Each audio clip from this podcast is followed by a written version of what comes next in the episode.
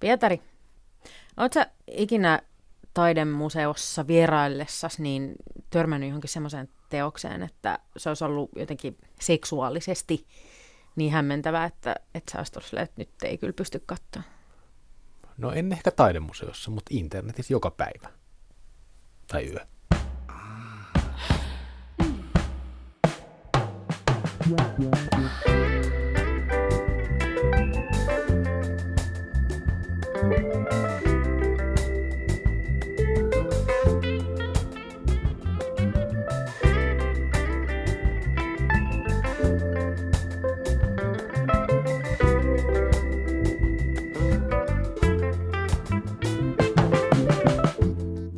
Robert Mapplethorpin retrospektiivinen valokuvanäyttely Cincinnatin nykytaiteen museossa vuonna 1990. Se herätti vastustusta ja kauhistelua. Klassiset alastonkuvat, kukka-asetelmat, kuvat alastomista lapsista ja aikuisten sadomasoleikeistä oli liikaa Hamiltonin kunnan syyttäjälle Simon Leesille. Lees nosti museota vastaan syytteen sukupuolisiveyden loukkaamisesta. Tapaus oli ensimmäinen kerta, kun amerikkalaista museoa syytettiin oikeudessa siveettömyydestä. Maplethorpin taidetta pidettiin Ohion osavaltiossa pornona.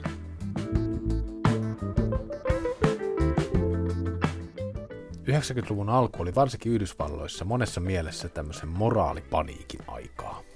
Seksuaalisten kuvastojen vapautuminen, AIDS-kriisi ja perinteisten seksuaalisten normien murtuminen oli saanut myös Cincinnatin kristityt konservatiivit varpailleen. Homoseksuaali, avoimesti seksuaalisuutta taiteessaan käsitellyt ja vuonna 1989 AIDSiin lopulta kuollut Robert Mapplethorpe oli oivallinen purkautumisreitti hämmennykselle. Robert Mapplethorpin retrospektiivisesta näyttelystä käyty oikeudenkäynti on hieno esimerkki taiteen ja pornon rajankäynnistä. Mikä on taidetta ja mikä taas pornoa? Mitä ne pitäisi määritellä? Syyttäjät ja sinsinäsiläiset konservatiivit oli alusta asti heikoilla siveettömyyssyytteensä kanssa. Puolustusasianajajat nimittäin marssitti oikeussaliin joukon eturivin taideasiantuntijoita.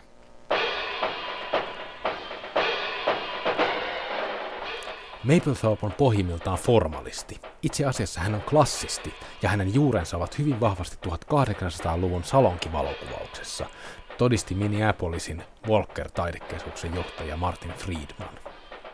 Pidempään ja yksityiskohtaisempaan suoritukseen ylsi Janet Cardon luonnehtiessaan Maplethorpin vuoden 1978 omakuvaa, jossa Maplethorpe poseeraa ruoskaperäaukkoonsa tunnettuna.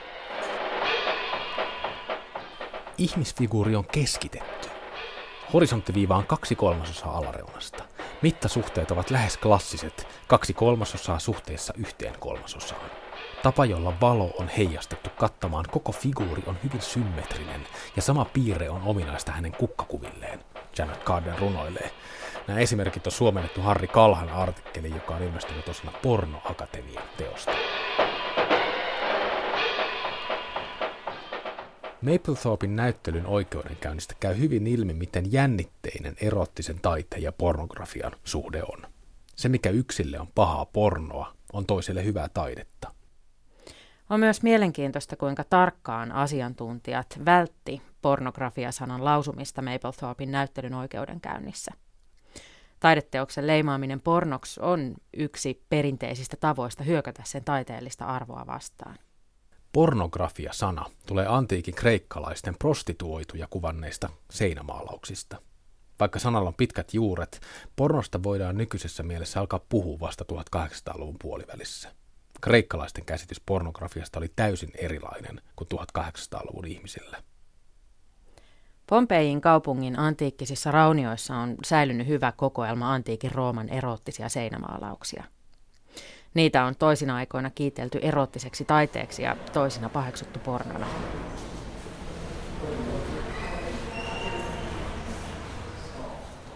Vuonna 1819 edistyksellisenä pidetty Napolin kuningas Frans ensimmäinen vieraili perheineen Napolin arkeologisessa museossa, missä säilytettiin Pompeijista kaivettuja esineitä. Kuningas oli niin järkyttynyt seksiä varsin suorasukaisesti esittävistä kuvista, että määräs erottisen taiteen kokoelman lukkoja taakse.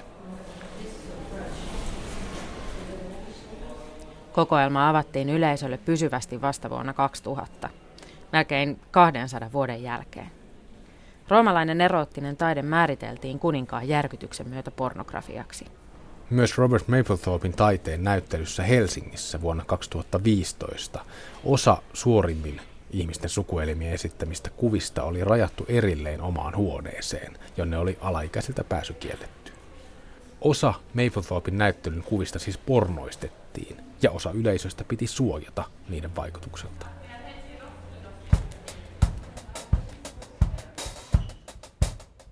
Tuntuu siltä, että pornon määritelmässä on aika paljon kyse katsomisen tavasta. Millä silmällä erottisia kuvia katsotaan, mitä vaikutuksia erotiikan esittämisellä on. Ranskalainen filosofi Roland Barthes kirjoitti teoksessaan Tekstin hurma vuodelta 1973, että melkein jokainen teksti voi olla eroottinen jollekin lukijalle ja joissain olosuhteissa. Ihmiset käyttää pornosanaa esittääkseen pöyristystään.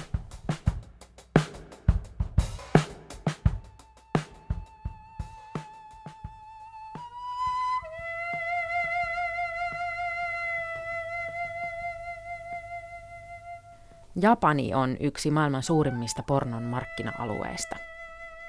Japani on monessa mielessä vanhoillinen yhteiskunta. Se on patriarkaalinen ja pidättyväinen.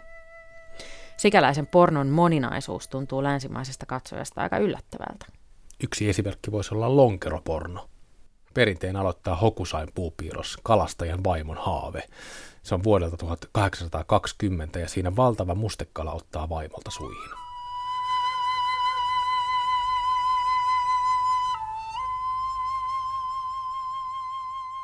Japanilaiselle lonkeroista kiihottumiselle on siis pitkät perinteet. Eroottisen taiteen shunga-perinne on jatkunut muodossa tai toisessa melkein tuhannen vuoden ajan. Shunga-tyyliin kuuluu suurennellut sukuelimet ja sensuaalinautinnon kuvaaminen. Shungakin viehättää osittain siksi, että se on ollut kielletty ja pitkiä jaksoja 1700-luvulta lähtien. Vaikka shunga-taidetta on tehneet Kitagawa Utamaron ja Katsushika Hokusain kaltaiset superstarat, siitä huolimatta sitäkin on paheksuttu. Ja tämä on tuttua länsimaisenkin pornohistoriasta.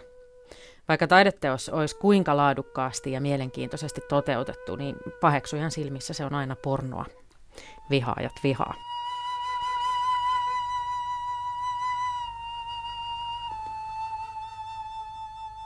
Varhainen japanilainen pornokuvasto eroo käyttötarkoituksensa puolesta siitä, mitä länsimaissa on viime vuosisadalla totuttu kutsumaan pornoksi. Japanilaisen erotiikan kuvaaminen liittyy nimittäin usein seksin taitoon. Siinä ei ole kyse vain kiihottumisesta ja vielä miehille suunnatusta kiihotuksen herättelemisestä, vaan myös nautinnon oppimiseen tarkoitetuista kuvista. Moderni porno on usein kritisoitu liiallisesta keskittymisestä seksin visuaaliseen ja tekniseen esittämiseen. Seksin esittäminen valtavirtapornossa tapahtuu miehisen katseen ehdoilla. Valtavirtapornon suhde nautintoon on hyvin peniskeskeistä. Japanilaisessa shunga-perinteessä sukuelimet ja erityisesti penikset kuvataan usein koomisen suurina ja suonisina. Huolimatta sukuelinkeskeisyydestä, shunga-perinne kiinnittää kuitenkin enemmän huomiota nautintoon kuin siihen aktin tekniseen suorittamiseen.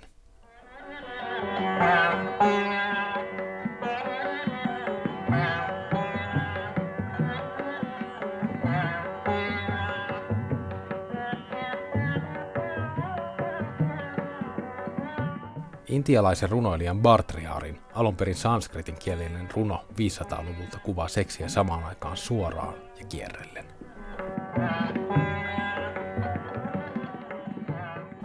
Kiskoo auki heidän palmikkonsa, repii heidän vaatteitaan, panee heidän silmänsä puristumaan kiinni ja väreet kulkemaan iholla. Tulinen rakastaja on talven tuuli. Virpi Hämeenanttila suomennos vanhasta intialaisesta runosta on monipuolinen kuvaus himosta ja kivusta. Siinä seksuaalinen kaipaus on yhtä aikaa ruumiillista ja vertauskuvallista. Talven kylmä tuuli aiheuttaa tuskaa ja nautintoa. Mä oon pahoillani, mutta tästä tulee vähän mieleen kyllä myös se vanha kummelisketsi. Seksipuhelin Marjatta. Nyt puhelin soi, kuunnellaan tarkkaan. Seksipuhelin Marjatta. Kyllä, valmiina. Ottaa slipoverin pois. Ottaa sukat pois. Ottaa housut pois.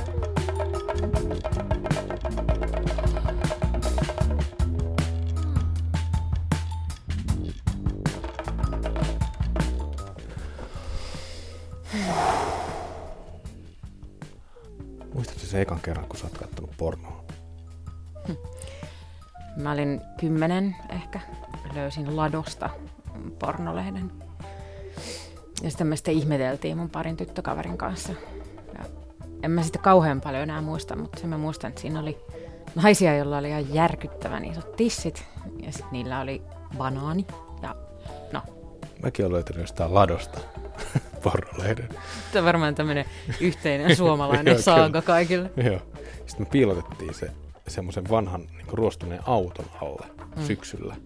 Ja sitten keväällä, kun meni kattoo sitä, sitten se oli hävinnyt sieltä. Se oli varmaan, tiedätkö, maatunut sinne maahan. Mutta mä etin sitä monta kesää sen jälkeen, että missä se on. Ja Kauan. kiertelin aina sitä vanhaa ruostunutta ladaa. Kauhea kaiho.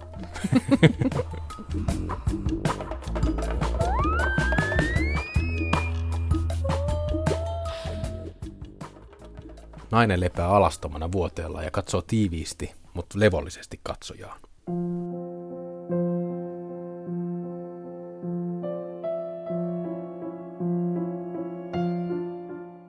Tummaihoinen palvelustyttö tuo naiselle kukkia. Naisen korvan takana on orkidean kukka, jalassa yksi tohveli ja sängyn päädyssä musta kissa. Kyse on Edward Maneen teoksesta Olympia vuodelta 1863.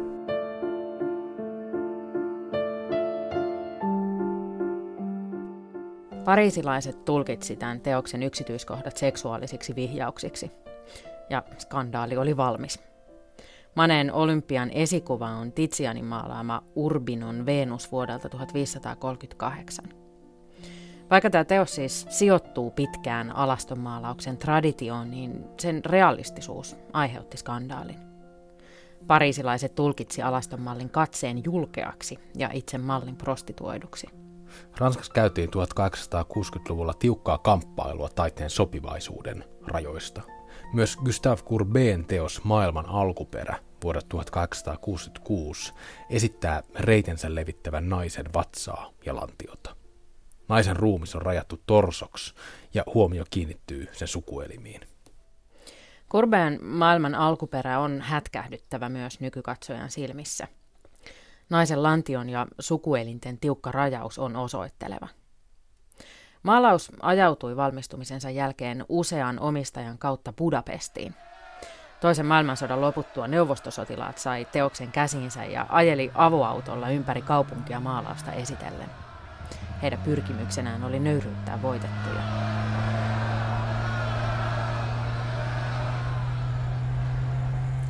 Suurin skandaali Maneen ja Courbet'n teosten kohdalla oli niiden realistisuus. Toisen maailmansodan loppukahinoissa tämä Courbet'n puhtaan realistiseksi ja kiihkoilemattomaksi tarkoitettu maalaus muuttui nöyryytyksen välineeksi.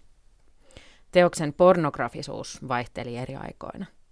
Courbet'n teoksen viimeinen yksityinen omistaja oli psykoanalyytikko Jacques Lacan, joka piti sitä maalaistalonsa seinällä. Teos esitettiin julkisesti yleisölle vasta vuonna 1988, eli 120 vuotta maalaamisensa jälkeen. Taiteilija Jeff Koons ja hänen silloinen vaimonsa, italialainen pornotähti ja poliitikko Ciccio Liina, toteutti 1980-luvun lopulla kuvasarjan, jossa he harrasti seksiä. Made in Heaven nimisessä kuvasarjassa toteutui kaikki modernin länsimaisen pornon piirteet. Nämä kuvat voisi määritellä jonkinlaiseksi glamour-kitsiksi. Ne on muovisen fantastisia, ärhäkän värisiä ja kasarihenkisiä. Kunssin tarkoitus oli häivyttää pornon ja korkeakulttuurin välistä eroa. Jeff Koons edusti jo 80-luvulla itseironista eliittitaidetta. Hänen työnsä maksaa maltaita ja ne on hyvin tietoisia omasta pröystäilevyydestään. Kääntyminen pornon puoleen oli looginen askel Kuunsille, joka ammentaa poptaiteen perinteestä ja populaarikulttuuri- ja tuotemerkkien uusintamisen estetiikasta. Kuunsin ja Cicciolinan teossarja toi esiin sen, että porno on eräs yleisimmistä visuaalisen kulttuurin muodoista. Ja tämä oli jo ennen internettiä ja nettipornoa. 60-luvulta alkaen myös muut nykytaiteilijat on ottanut pornokuvaston osaksi taidettaan. Brittiläisen performanssitaiteilija Cosi fan Tuttin energiset ja väkivaltaiset pornoperformanssit hätkähdytti 70-luvulla.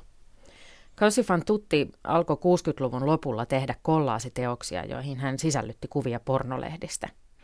Vähitellen hän pestautui pornolehtien kuvauksiin, koska halusi käyttää taiteessaan aitoa materiaalia, jossa itsekin esiintyi. Suomessa porno ja taiteen ero on hämärtänyt Raakke Liekki. Toimittaja ja taiteilija Liekki oli 2000-luvun alussa Suomen tunnetuin pornotähti. Hän näytteli pornoelokuvissa ja opetti television kaapelikanavalla, kuinka seksiä harrastetaan. Raakel Liekki on myöhemmin kertonut, että hänen viisi vuotta kestänyt pornonäyttelijän uransa oli taideperformanssi. Imagelehden haastattelussa Liekki kertoi alkuperäisestä ajatuksestaan. Fiktiivinen Raakel-Liekki-hahmo oli tarkoitus räjäyttää performanssin lopuksi kappaleeksi. Räjäytys jäi kuitenkin toteuttamatta ja Raakel Liekki jatkaa elämistään suomalaisessa julkisuudessa. Seksuaalisuuden vapautuminen 60- ja 70-luvuilla liittyi myös pornoon. Timo K. Mukkaa syytettiin Maa on syntinen laulu teoksensa ilmestymisen jälkeen vuonna 1964 pohjoisen seksukseksi. Hän sai vastata toimittajien pornouteluihin. Entä teidän mielipiteenne paljon esillä olleesta kysymyksestä suomalainen pornografia? Suomessa ei äh, varsinaista pornografiaa ole vapaasti saatavilla. Mutta äh, se on minun mielestäni suuri puute, koska kuitenkin on ihmisiä, jotka tarvitsevat pornografiaa ja, ja ellei sitä ole vapaasti saatavilla tyydyttävät tämän pornon nälkänsä muita teitä. Timo K. Mukko tarjoaa hyvän esimerkin pornon häilyvästä ja heiluvasta luonteesta. Maa on syntinen laulu herätti paljon huomiota, koska jotkut koki sen epäsiveelliseksi. Toisaalta mukaan romaani Tabu ei enää herättänyt niin paljon kohua, vaikka se nykylukijan mielestä saattaa olla jopa hätkähdyttävämpi. Tabu kuitenkin kuvaa pedofiilista suhdetta aikuisen miehen ja nuoren tytön välillä. Hän otti minun pääni ja suuteli huuliani. Veri valui suustani ja olin hetken säikähtänyt, mutta verentulo loppui pian, ja silloin minä uudelleen hyväilin hänen käsiään, jalkoja, kaulaa. Hän riisui hameeni ja avasi jalkani. Olin ensin suuttunut ja vihoissani, kun hän aineellaan kasteli vatsani. Mutta hän pyyhki sen pois, ja olimme siinä ojanpietarella kummun rinteellä, keskellä kylää, kunnes sade yhtäkkiä alkoi. Tabun tapa kuvata seksiä joutuu uuteen harkintaan, kun tajuaa, että kauniissa kohtauksessa on kyse lapsen ja aikuisen välisestä aktista – Siinä sekoittuvat väkivalta ja halu, rakkaus ja jopa raiskaus. Mutta pornografinen tämä kohtaus ei ole, vaikka seksin kuvaus onkin suoraa ja häpeilemätöntä.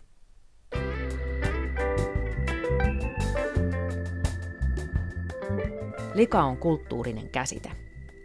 Tätä mieltä on antropologi Mary Douglas teoksessaan Puhtaus ja vaara vuodelta 1966.